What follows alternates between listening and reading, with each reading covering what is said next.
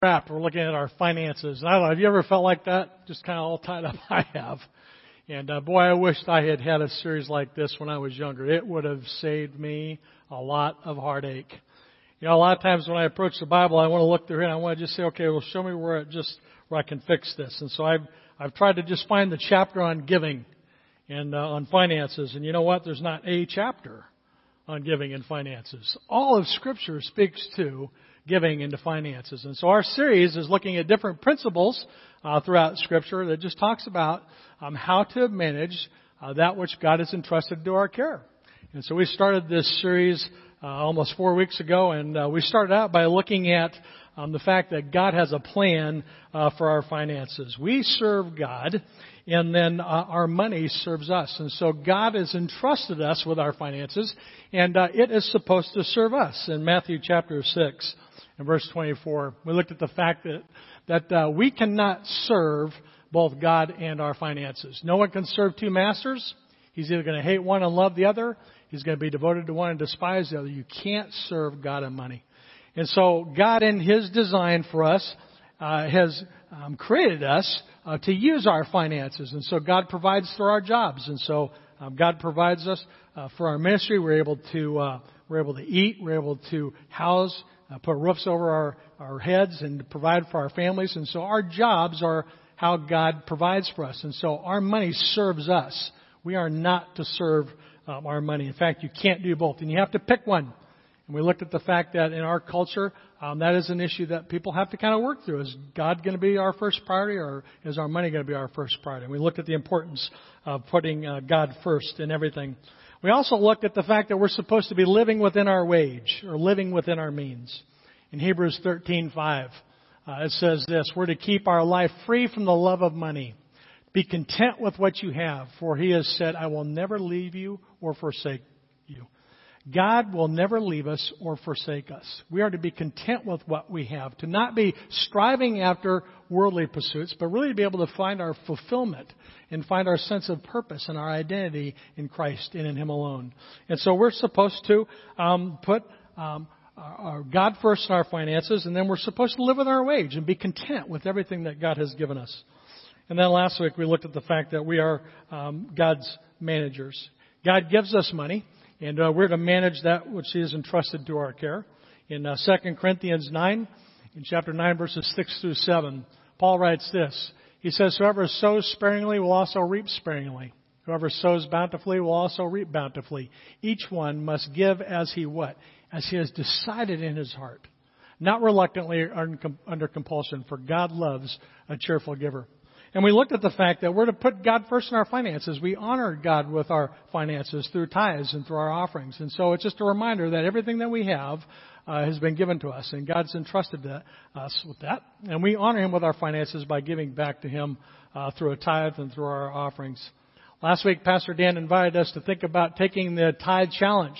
And so, for those of you that have, are have giving, um, Dan had just invited you to participate in uh, starting to honor God with a tenth of your finances just through a tithe. And I, I think a part of the agreement was that if you find that um, God uh, doesn't bless you through that, or if you create some kind of a turmoil in your life by honoring God with your finances in that way, uh, Dan actually said, Pastor Dan said he'd give you a money back guarantee with that. Now, if you will honor God with your finances, um, He will bless you, and God will uh, use uh, that um, just that giving in such an amazing way. And then if you're not giving at all, and He encouraged you to maybe begin with three percent. And so, um, just a part of just saying, "Hey, God, this is this is uh, everything that you provided for me comes from Your hand. I'm grateful." And He encouraged us um, just to be uh, generous and to maybe start with three percent, maybe start to move up to ten percent. One of my great examples uh, of all the men that I have kind of modeled and kind of watched through ministry is a guy named Rick Warren. Rick Warren is a pastor of the church out in California, Saddleback. And uh, Rick, uh, just through his faithfulness, God has just blessed him. Uh, he wrote uh, the Purpose Driven Life. Uh, their ministry has just flourished. And um, Rick actually reversed tithes. And so Rick gives away 90% of everything that God's provided for him, and he lives on 10. And so uh, we don't have to limit uh, God in our giving. We can be generous, and God will provide.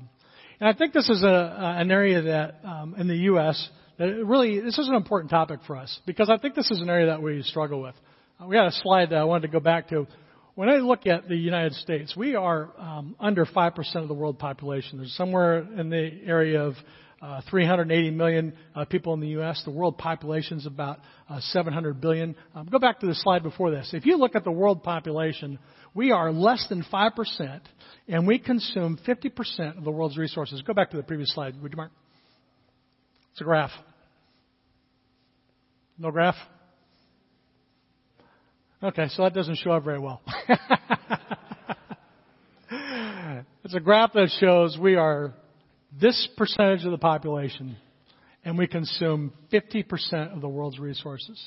In the United States, we consume 25% of the world's fossil fuels, gasoline. We consume uh, 95% of the corn that's grown here in the U.S. goes to feed cattle to, to, to graze beef, and we are one of the world's largest consumers of beef. We just consume the world's resources. We've got an insatiable appetite uh, for more in the U.S. And then we can go to this next slide. Just looking at some of the statistics here in the U.S. You know, the average income in the U.S. is $160 a day. The average family in the United States uh, makes $160 a day. Half the world, 50% of the world, 3.8 billion people uh, are struggling to make $2 a day. You know, in the United States, um, God has blessed us, and, and we are, are just a huge consumer of the world's resources. The U.S. has an exponential uh, number more cars than licensed drivers. Houses are 40% bigger uh, tw- than 25 uh, years ago. We have fewer per household in those bigger houses. And so we keep getting bigger and more and more. It's estimated that 65% of all U.S. adults are overweight and obese. We consume a lot of food to excess. The average household spends uh, at a rate of 135% of its income. Pastor Dan looked at that last week. The average American credit card debt right now is $14,000. In the U.S., we are consumer driven. And our money and our spending is out of control. And so this series is so important because it helps us to move away from what the world would teach us about our finances. It moves us away from things that are temporary things that we're not going to take with us, and it moves us over to thinking about things that are going to last for eternity. Pastor Dan looked at the importance of investing uh, your treasure, where your where your money is, your heart follows, and he talked about investing in things that have an eternal impact. It is so important for us because we get confused and we get distracted. And this series is so important. Today we want to look at savings and investing our money. We're looking at uh, the buck starts here. Uh, that was a phrase, uh, the buck stops here is what that phrase usually comes from. It means if there's, if there's trouble along the way, when it gets to me, the buck's going to stop right here. I'm going to take care of it. Well, this series is about the buck starting here. It's about me making a decision with, in my mind and in my heart about what I'm going to do with my finances. And so we're going to be looking at savings and uh, investments today. And uh, when we think about money, uh, money, uh, there's two types of people when it comes to our finances. And uh, there's uh, savers and there's spenders. So there's two types of people. How many of you would say you're a, you're a saver? How many of you are savers? You're probably married to a spender, right? How many of you are spenders that would recognize you're a spender? Yeah, if your hand's not up, and you can put your hand up next to you. Just raise their hand for them. there's savers and there's spenders when it comes to uh, money. And uh, boy, I've seen that play out in my family and in my own life. I've got a sister, and uh, boy, she is a saver. I think that uh, kid has got the first dollar she ever made. She is just a saver. In fact, she called me last week and she said, "Hey, there's a Thanksgiving Black Friday sale going on, and I need a new microwave." And uh, so, what's wrong with the one you've got? She said, "Well, it's it's 20 years old, and she said it when it turns on, sometimes it sparks, and I have to stand by it." And she said, uh, "I've been nursing this thing for you know the last year, and I just I really feel like I need to get a new one. What do you think?" I said, I said, it's going to burn your house down. I think it's time to buy a new one. That's a saver, isn't it? I mean, she will struggle over every dollar she spends. She's a saver. And I used to be a saver when I was a kid. I'd get my Easter candy on Easter, and I was a kid, I'd hide it. And I'd put it in the closet, and I would hide it, and I'd forget about it, in fact. And then it would be there for like months. And so uh, there's savers and there's spenders, and then, uh, but now I think you know I'm kind of falling into the spender category. And then there's spenders in our lives, and I've got an oldest daughter, and she is she is a spender. God love her. Um, I she is such a giving person. She's so generous, uh, but she can't hold on to a dollar for, her life dependent on it. I remember she got her first job. She was working at a local grocery store. And I remember she came home, her first payday, she came home. I said, well, how much did you make? She said, I made uh, $65. I said, great, let's put that, let's deposit that. And she said, uh, she said, well, let me show you what I bought. Meijers had this sale and so after work, look at, I got you this and I got you that and she got a little movie and she had some stuff. She bought herself some clothes. I thought, okay, this kid's going to be in trouble. And whoever marries her better be a saver. you know, there's savers and there's spenders and we're all kind of wired that way. But the, the, the intentional decision to say I'm going to stop spending, I'm going to start investing is something that we, we have to make. And we have to be honest about this because savings and spending is not something that we talk about a lot in our culture. I mean, we don't typically sit around at the table talking about, hey, how much did you save last week? We typically talk about, hey, what did we buy yesterday? And there were some great specials last week. I tell you, I was pushing it off, I was pushing it off, and then I got, I got an email and it was like, oh my gosh, it was free and it was shipping. I had to get it. And so, you know, I think we typically are talking about the things that we purchase. We don't see a lot of people talking about what we're saving. And it's so important that we be people that think about what it means to, to use our money wisely and to spend wisely and to save. In Proverbs chapter 6, verses uh, 6 through 8, um, it says this. It says, we should go and we should look at the ant. He said, go look at the ant, you sluggard. Uh, it's uh, Solomon writing here. It's almost uh, um, it's almost as if he's kind of, you know, um, you know, making a joke about us being sluggards. I don't know. He said, "Go look at the ant, you sluggard, and then what? Consider its ways and be what? Repeat that with me. Be what? Be wise. Go look at the ant and consider its ways. Be wise." Without having a chief officer or a ruler, uh, it prepares its bread in the summer and it gathers its food in the harvest. You know, it is intentional about working and saving. You know, I was in the uh, conference room. Uh, we just remodel looks just absolutely fantastic, and so sometimes I just like to go sit in there. In fact, in the office, sometimes we argue about who gets to use that space. Uh, it's just a nice space. So I was sitting in there uh, last week, and and I had noticed that there was a piece of food on the floor, and uh, and there was an ant getting it. it's almost like that little ant walked by and he went, "Ooh, look at look what I found! I think I'm going to grab this and save some of this for later." And he walked off and he took it right into the right into the underneath the baseboard. So I called Joe and I said, "We need some traps." but you know, if you think about that ant, we're to be wise. We come alongside something we should save. Typically, we think about, hey, we've, we've been given something extra. What can I buy? But we should be like the ant and be wise who gathers its bread, it prepares its bread in the summer, and it gathers its food in its harvest. And it's intentional about saving. You know, it's intentional about saving. Proverbs 21 in verse uh, 20. It says this precious treasure and oil are in a wise man's dwelling. Precious treasure and oil you can find in a what? In a wise man's dwelling. But a foolish man devours it. In other words, a wise man is going to save. He's not going to spend everything he has. You know, if I was going to rewrite this uh, passage to maybe reflect a modern day translation, it would say, you know, a wise man doesn't live from paycheck to paycheck devouring all he has. He sets some aside and he saves it. You know, savings and investments are something that are so important for us. We should not be consuming everything that we have. We should be wise and we should be setting some aside.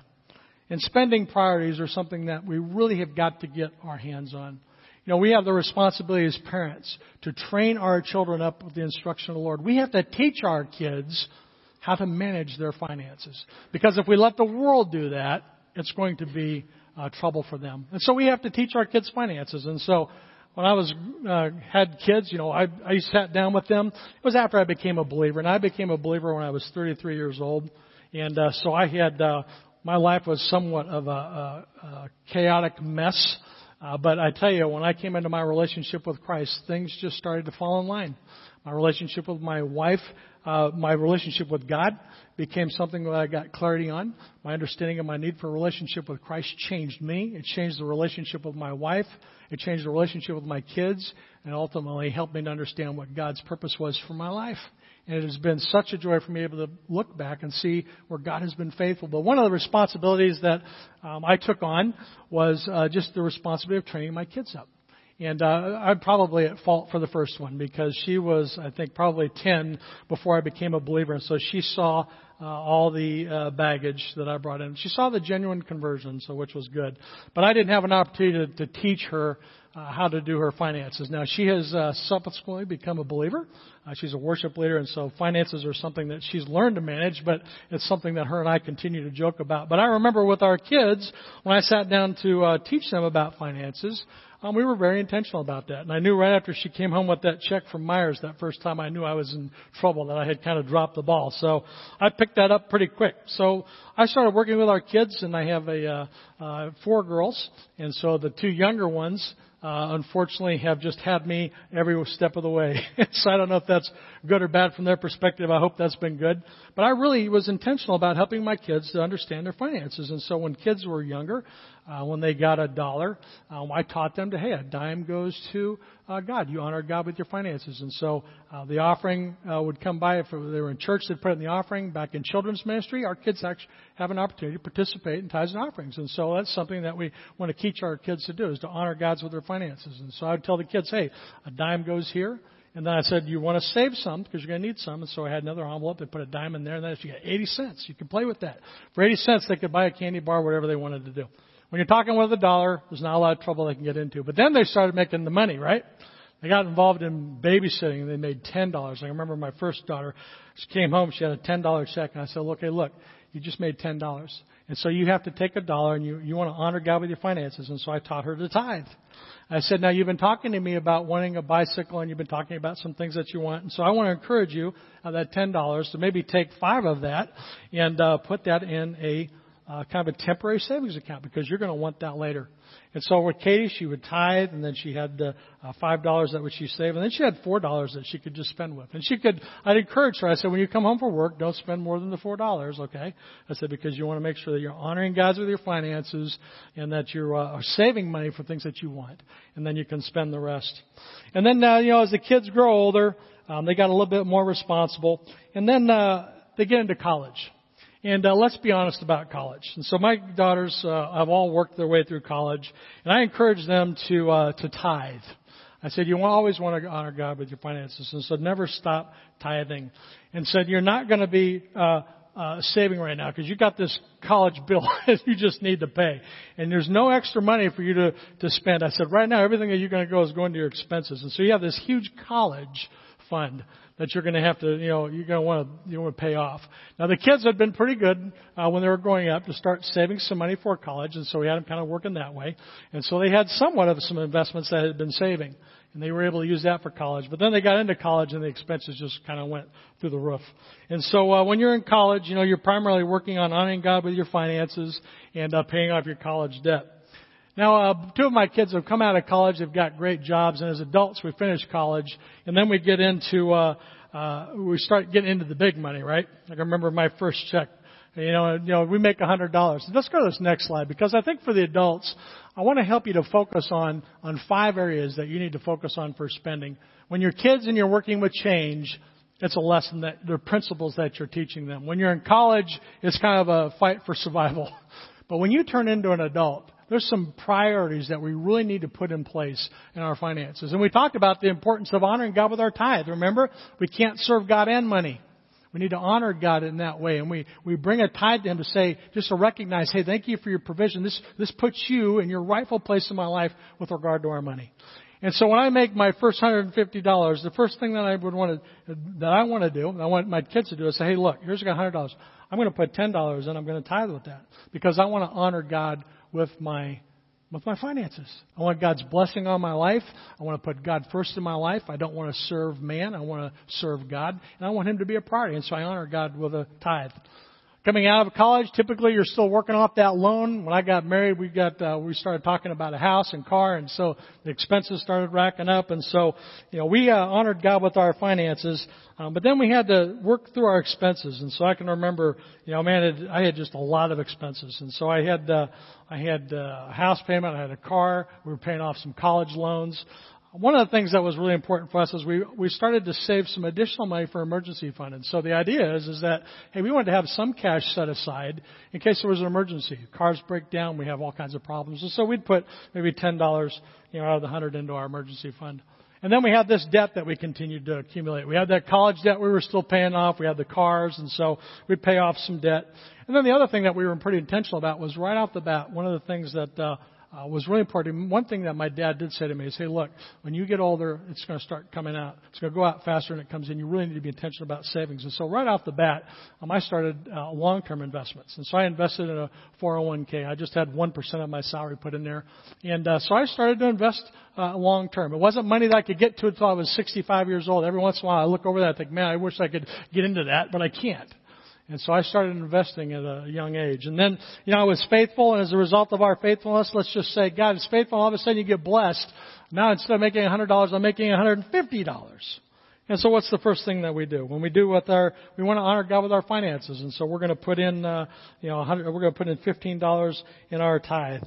Now we've kept our expenses flat. And I want to tell you, one of the things that typically happens when somebody makes a little bit more money or they get a raise, you know what the first thing is that they do? They spend more.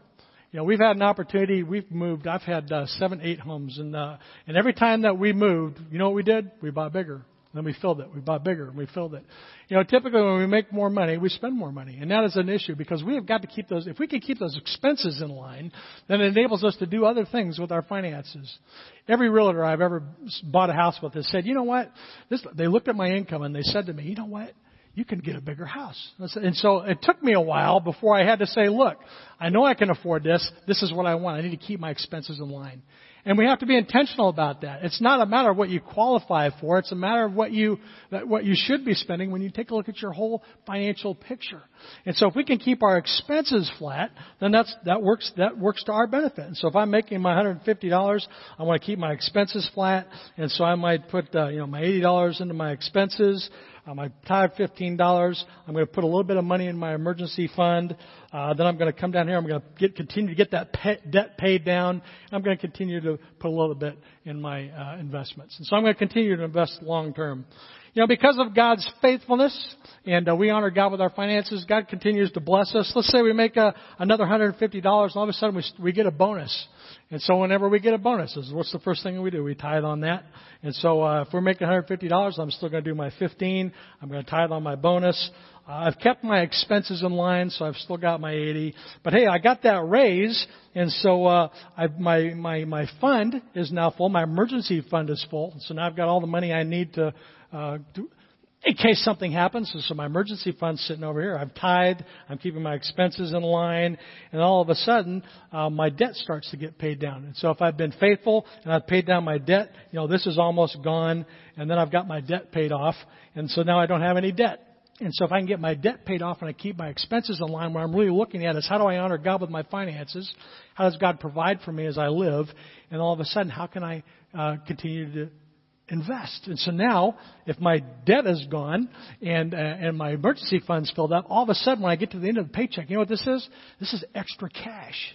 And with this extra cash, I have some options. I can do a lot of things with my extra cash. I can start to invest in other stocks and bonds. I can be, uh, I can, I can start to invest my money now. I can come back and I can be generous over here. I'm a, I can, ex- I can have an opportunity to, to go beyond my tithe and maybe support a child or a family, or I can, I can start to honor God in a major way with my finances. And so if we can just get these things in line, these spending priorities are so important. This is a place for you to write this. Uh, just write this on your bulletin. I would encourage you, as you look at these five spending priorities, to make sure that you always are putting the tithe at the top. We have got to honor God with our finances. And we have got to manage our expenses. If we're faithful with our expenses and we just, and we spend just what we need, um, then that's going to give us the additional room for emergencies, to pay off our debt, and to invest our money. I know a lot of times um, I was talking to somebody. Just actually, I just had this conversation last week. We were talking about finances. I've had a lot of questions about this series. Um, I get a lot of feedback off of our welcome slips. I've got a couple of emails, and uh, just in conversations with people about finances, uh, it's like you know, typically when a church talks about finances, the typical "oh, here it goes again." But I tell you, this is such an important topic. We've got to talk about it. Because it, our finances, money and sex, are the two things that kill marriage. 50% of marriages will not work in this country, and it's because of money and sex. Finances are an issue. It's an idol. It causes, it causes turmoil in our relationships. It interferes with our, the ability to, our, to have a, a fullness of a relationship with God. Money is just important. We've got to talk about it. The Bible says a lot about money. And we've got to be able to talk about it in a healthy way. And so I want to encourage you as you look at these biblical principles throughout this series. And I want to encourage you, if you've missed any of the past weeks, you can go online to our website. I'd encourage you to uh, listen to past messages. But as you think about spending priorities, make these five. Just purpose in your heart today to say, hey, I'm going to be intentional about honoring God with my finances. I want to be intentional about managing my expenses. I want to be like the ant. I want to be wise. I want to save, not spend everything that comes in. You know, this idea of having an emergency fund is, hey, we have got to be prepared. You know, things are going to happen. And so having an emergency fund set aside is so important. And we should not be a slave to our debtors. And so it's so important to get our debt paid off. And then this idea of investment, a biblical principle that we want to look at today. But a lot of times I get questions about, um, hey, if I'm in debt, um, should I continue um, to tithe? You know, I just talked to somebody about this last week, and it, they were working. They kind of told me the financial picture, and and so as people kind of process to me, first of all, I never tell anybody what to do.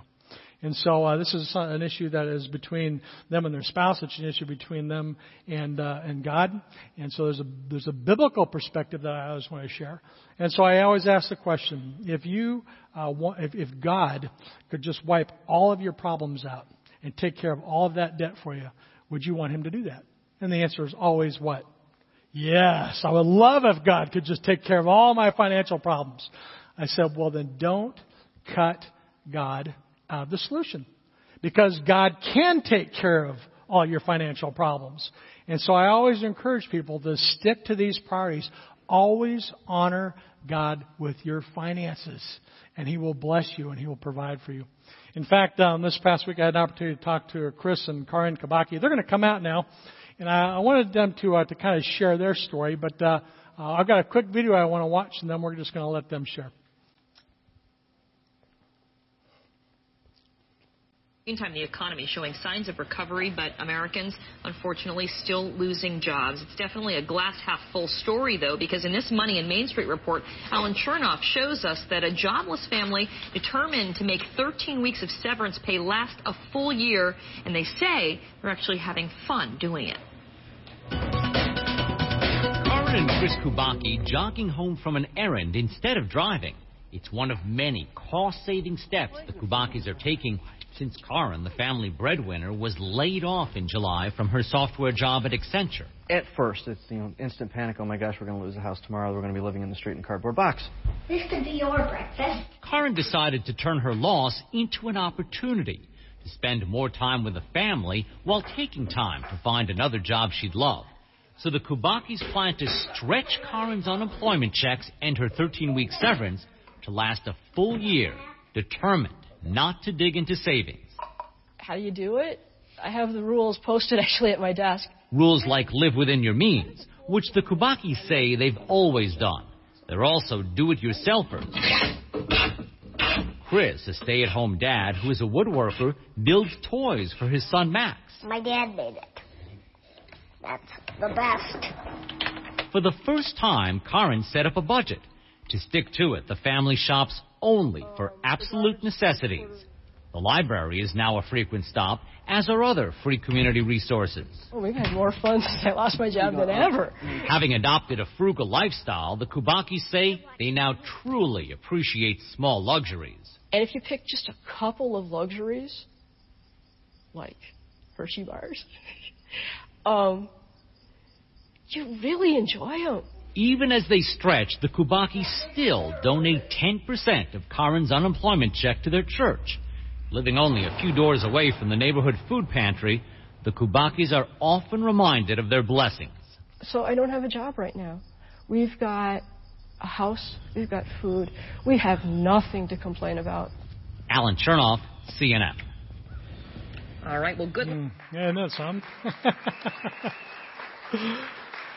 That's CNN, man. National news. That's a pretty big deal, Karin. Tell us a little bit about that. Well, when we found out we were going to do it, that um, that was quite the thing. um, so as you saw in the video, we were planning to make the severance package plus unemployment last for a full year. We gave God a tithe from our severance package, which surprised Pastor Dan, and a tithe from every unemployment check. And then we trusted what God said about putting him to the test, that passage we talked about in Malachi. We wondered, privately, whether we were going to be the first family in the history of Springbrook to take Pastor Dan up on his offer to return our tithe because God wasn't going to come through for us. In fact, for 11 months, God used his people to provide for us in amazing ways, and we learned to depend on God for what we needed. Twice, someone brought us groceries. Once, someone left a $100 bill in Chris's music folder right before the service. Another time, an anonymous cash gift came in the mail, and there are more examples. After 11 months to the day of trusting that God would provide a job in his training, he did. He provided a job at the company where I had just left. And in fact, the first paycheck came the very day that my severance ran out and we were going to start using our savings. Hmm. It was eerie. I was grateful again to, to be working again, but I was afraid to spend money on anything because at the end of three months, who knew what was going to happen just because God had been faithful for a whole year. Um, so you know, it's really great to stand here and we can tell you all these stories about God's faithfulness. But the truth is that there were real bills coming due and there was a real family to feed. And, you know, this is where the rubber hit the road. But we trusted God and we read that, that thing in Philippians 4 about not being anxious about everything. We read it a lot. Mm. Tried to remember it. After three months, the job was extended for another two months. The Great Recession was still raging. And we looked up every Bible verse we could find about God's faithfulness and His provision, put them on the refrigerator. The job was extended for a few months after that, and a few months after that, and after three years, the project ended. And so we asked everyone we knew to pray that somehow I would stay employed. Just two days before my contract was to end and I was going to be back out on the unemployment line, in the depths of the Great Recession. Well, not the depths, but not good. God brought a job offer from a very unlikely place. Since then, God has provided for our family faithfully through one contract expiration after another, right up until today. My most recent contract extension was at the beginning of October, so less than two months ago.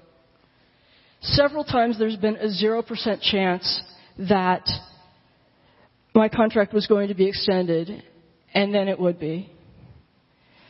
Well, we certainly don't know what the future holds for our family. We do know that God is faithful. We know that He will never leave us nor forsake us, and whatever life holds, we trust that He's going to walk us through it at one step at a time. Mm. You know, I gotta say, uh, Corinne, I've been here for that story aired. I think right after I got here. I've been here for um, almost eight years, and it's been encouraging for me just to be able to uh, to pray for different families. I read those prayer requests every week. Uh, just, but it's been encouraging for me because um, occasionally I would see yours on there. Are my contracts expiring? And I'd be praying for you. And it was really neat to be able to have you say, "Oh, it came through." and so for eight years, I watch you just being faithful in that. Both you and Chris have just done a fantastic job. You've been great role models. You know, I know that there's, um, you know, maybe somebody sitting out there this morning that might be sitting in there. Yeah, but you don't understand my situation or that uh, you know my debt's too large, or uh, just maybe really struggle with this idea of how do you honor God with your finances. What would you say to somebody, Chris, that might be struggling with um, just what this looks like for them in terms of honoring God with finances? What I learned through that again is, as you saw, that when it boils down to it, God doesn't need your money. Hmm. He doesn't really want your money. He can bring money to the church if he wants. It's not an issue of money. And if you're struggling with, should I tithe or not? I'm afraid of this or that. The question you really have to ask yourself, and the one I'll challenge you with is, who do you trust? Mm. Yeah. And we had to make the decision, and it wasn't an easy one to say, we're going to trust God on this. Yeah. And that, I, that we struggle with it still, and a bill will come in. We're going to trust God. The contract expired. We're going to trust God. He is faithful. He comes through. And I'd rather put my trust in the uh, infinite creator of the universe than my own bank account. Amen.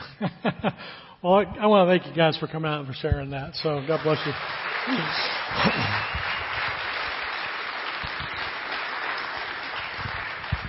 You know, one of the things that um, I was impressed with was uh, there was trust, but then there was also the, the understanding that, hey, we, there's some things that we can do uh, to control our expenses. And so God will partner with us in that. But uh, we have to trust God. And, and that's not the default. Our, our desire is typically to think uh, about how can I get an, uh, another job or how can I manage. It's, the tendency is to try to pull it close because we want to be in charge of our finances. And the idea that we're going to trust God with that is, it is scary, but I know that God is faithful. I want to go back to a passage in uh, Matthew chapter 19, verse uh, 24. It says this. Jesus is talking. He says, I tell you, it's easier for a camel to go through an eye of a needle than for a rich person to enter the kingdom of God. And I want to stop there for a second. This is a great passage to write down. Matthew 19. That needle is a sewing instrument. It's actually a physical, it's a, it's a needle. I've heard some people say, oh, it's the entrance to a gate or it's a, uh, you know, it's just a tight squeeze. Um, it is actually a sewing needle. It's an instrument, and it's very small, and uh, it's got a very small hole in it. It's easier for a camel to go through an eye of a needle than for a rich person to get into heaven. Which means what? That if you're going to rely on your finances and you're not going to trust God, that that's going to interfere with your relationship, your ability to trust Him. You know, ultimately, we have to be able to place our faith in Christ and trust Him with our salvation. We have to be able to put God first, and, and we want to make Him our Lord, and so we trust Jesus as our Lord and Savior. He's our Lord. We're going to submit ourselves to Him, to, to His Word, and, and we're going to reflect on. We're going to let His Word transform us. He's not just going to get us into heaven, but He's the Lord of my life, and He's He's got some principles that need to come to bear in my life. And if I'm going to trust myself and my finances, and I'm not going to trust Him, then the impact of that is, is I'm not going to be able to spend eternity for Him. We all have the ability to pay for our own sin. It's eternal separation. Or we can place our faith in Him and we can find our security in knowing that we're going to spend eternity in heaven. When the disciples heard this, they were astonished. I can't believe that. What are you saying? They were astonished. Well, who that can be saved? Because a camel can't go through a needle. Jesus looked at them and he said this, with man it is impossible, but with God all things are possible. God has the ability to multiply our loaves and fishes. God has the ability to provide for us in our times of distress and our need. And when we step out and we put our faith and we trust Him, all things are possible. It's a trust issue. When we trust God with our finances, He is going to provide. It's a simple trust issue. You know, when it comes to spending and investments, we want to look at those for a minute because those are important. We have to trust God with our finances. We have to prioritize our spending. But then God also gives us the opportunity to invest. We should be wise like the ant. We need to make investments. There's two ways to make money. We can go get another job, and so I can make money. There's people making money. Or we can have our money make money. And that's where investments comes into play. You know, we can work for our money. That's a great way to make money, is to go get another job. In fact, we're supposed to have jobs. Working is a good thing. In Second, Thessalonians uh, 3:10, Paul's talking to the disciples. He's talking about the fact that we are not dependent. We, God has provided for us, and we're we're not a burden to anybody else. He says, even when we were with you, we would give you this command: If anyone is not willing to work, let him not eat.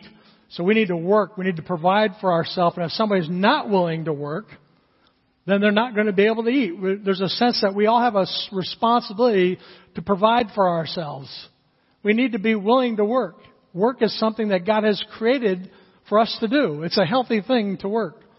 In fact, in Genesis chapter 2, uh, it talk, it's the creation account. It talks about, uh, you read through Genesis chapter 1, it's the creation of the heavens and the earth. You see the creation account. When you move into chapter 2, you see the, uh, the uh, creation of uh, man specifically, of Adam and Eve. In verse 15, right after God created Adam, it says he took him and he put him in the garden to work it and to take care of it. This passage is not on the screen, but I would encourage you to write this one down. It's Genesis chapter 2 verse 15. The Lord God took the man, put him in the garden to work it and to take care of it. And the Lord said, You're free to eat from any tree in the garden, but you must not eat from the tree of the knowledge of good and evil, for when you eat it, you will surely die. Even before the fall, even before sin entered into the world, it was a part of God's design that we work. Work is a biblical thing. It's, it's healthy for us to work and to provide for ourselves. Paul says, look, if you're not willing to work, then you're not going to eat. Working is healthy. It's a biblical. Now, as happens, sin enters into the world. They eat the fruit. And uh, God says to Adam in uh, chapter 3 verse 17, because you listened to your wife and ate from the tree that I told you not to eat, cursed is the ground because of you. In pain you're going to toil.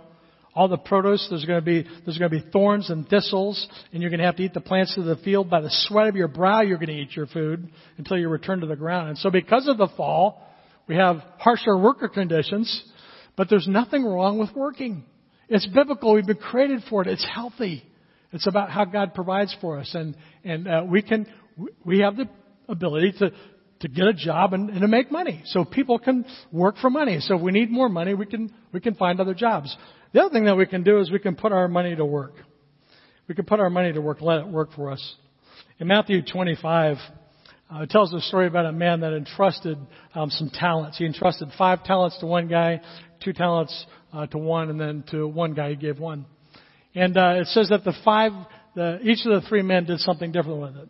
But in verse 16, the one that had received the five talents went at once and did what? He traded with them, and he made five talents more. And so one hid his money because he was afraid, and uh, and, and that turns out to be problematic because he wasn't trusting God, he wasn't being faithful, and he wasn't investing wisely, and so he lost his talent. Uh, then the second guy invested moderately, but this five guys that had the five talents, he went at once and he traded with it, and he made five more.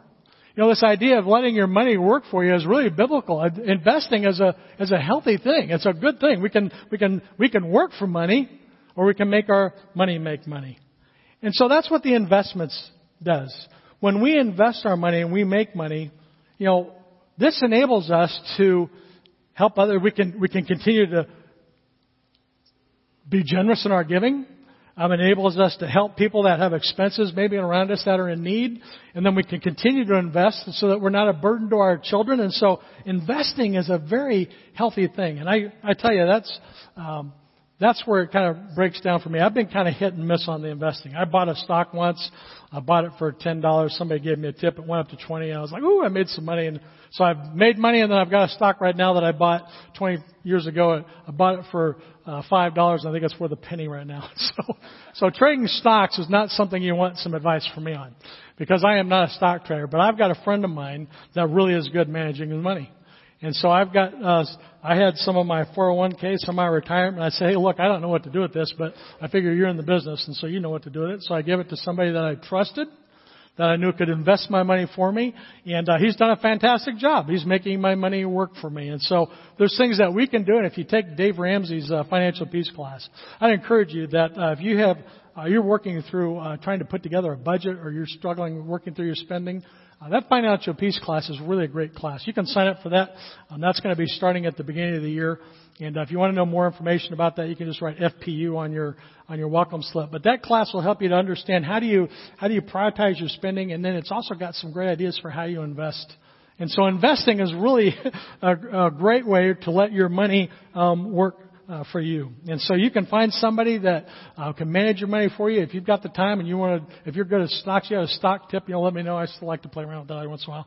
But uh, that financial peace class would be a really good class for you because at the end of it, it talks about how do you leverage uh, and make your money work for you. You can, if you invest, I forget what the numbers are, but if you invest uh, something along the lines of you know five dollars a day for 40 years at 10 percent, uh, at the end of 40 years, you've got like five million dollars or something ridiculous. I mean, if you look at the uh, uh, the investing part of that, it's really a great way for you to make your money work for you, and it frees you up to to be generous and allow God to um, to to use you in different ways.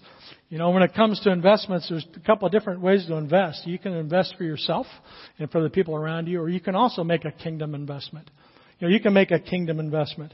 In uh, Matthew chapter 13, uh, it says this is the kingdom of heaven. When you talk about making kingdom investments and you think about a worldly perspective of investing, uh, the kingdom of heaven is like that. It's like a treasure that's sitting in a field which a man found and he covered up. In his joy, he does what? He went out and he sold all that he has and he invested in that field.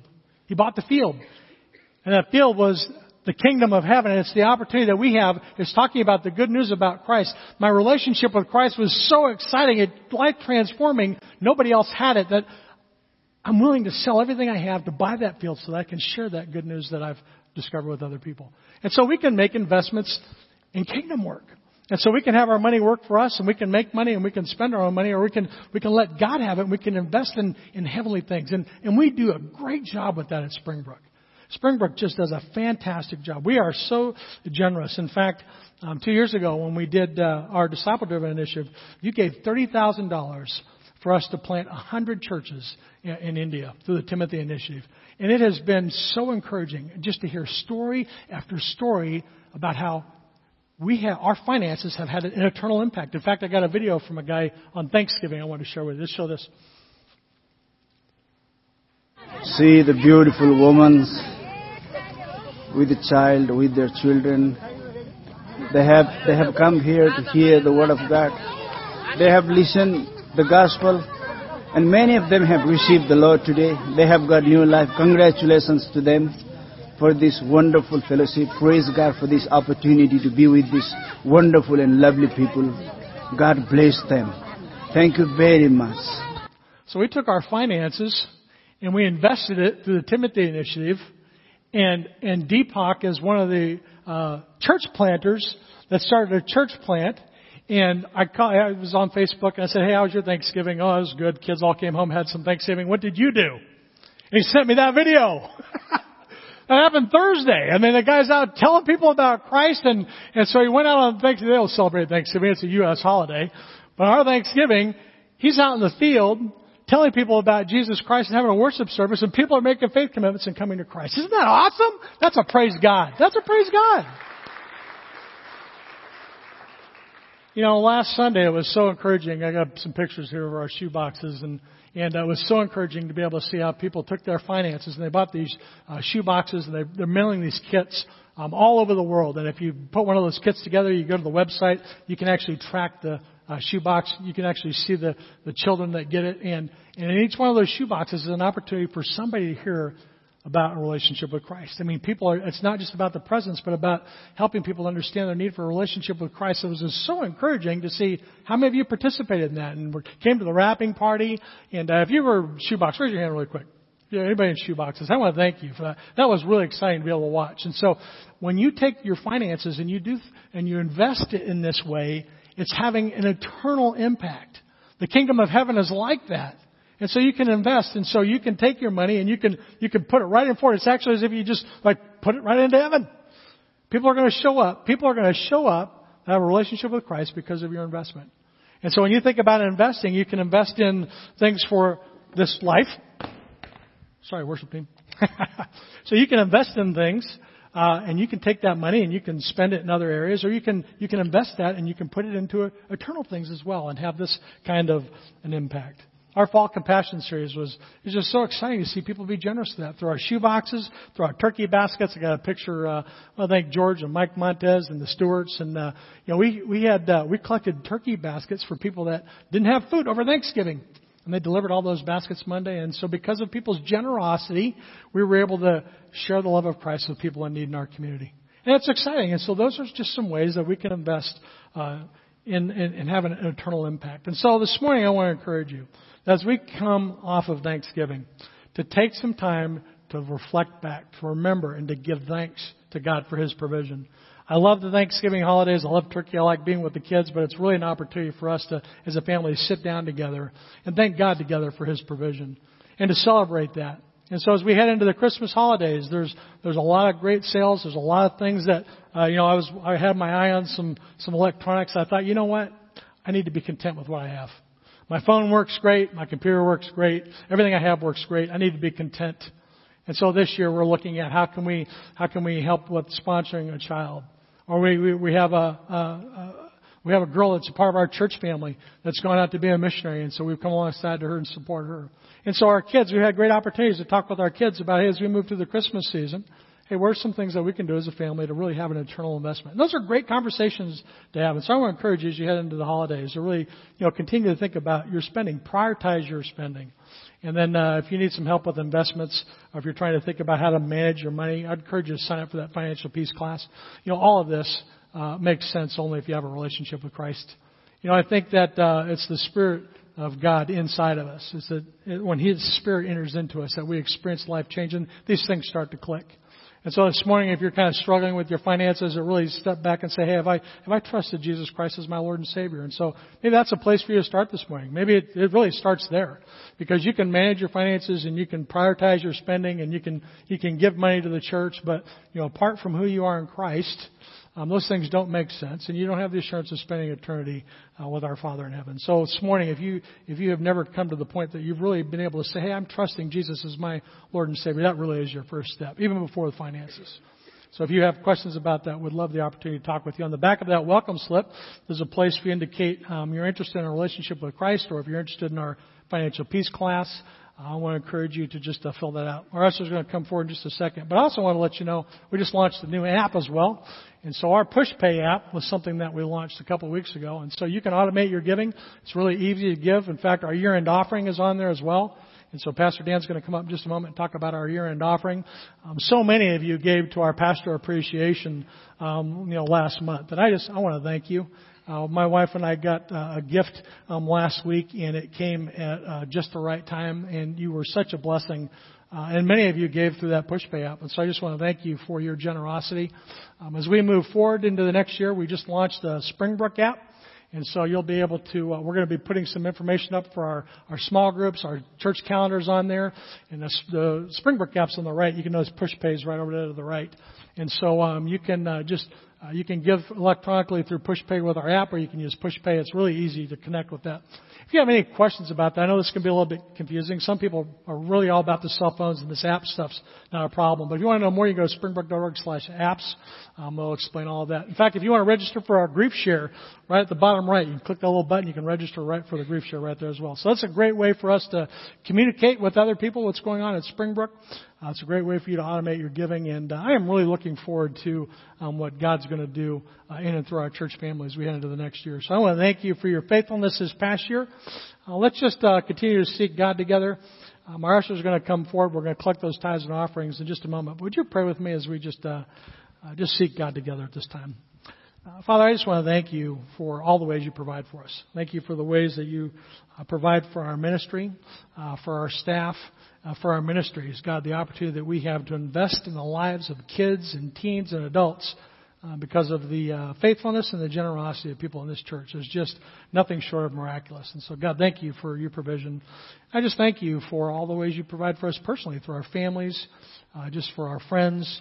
Uh, God, uh, as we come to the close of the Thanksgiving season, God, help us uh, to just to constantly be in thanks. We're to give thanks to you at all times uh, not just on Thursday with dressing, but uh, God, help us to just cultivate hearts of thanksgiving as we head into the Christmas holidays, God, as we look forward to uh, uh, just focusing on you and worshiping you and preparing for the birth of your Son. God, I pray that you would continue to draw us each closer into our relationship with you. Uh, God, thank you for the hope that we have in Christ, and we lift this day up to you for your glory. It's in Christ's name we pray. Amen.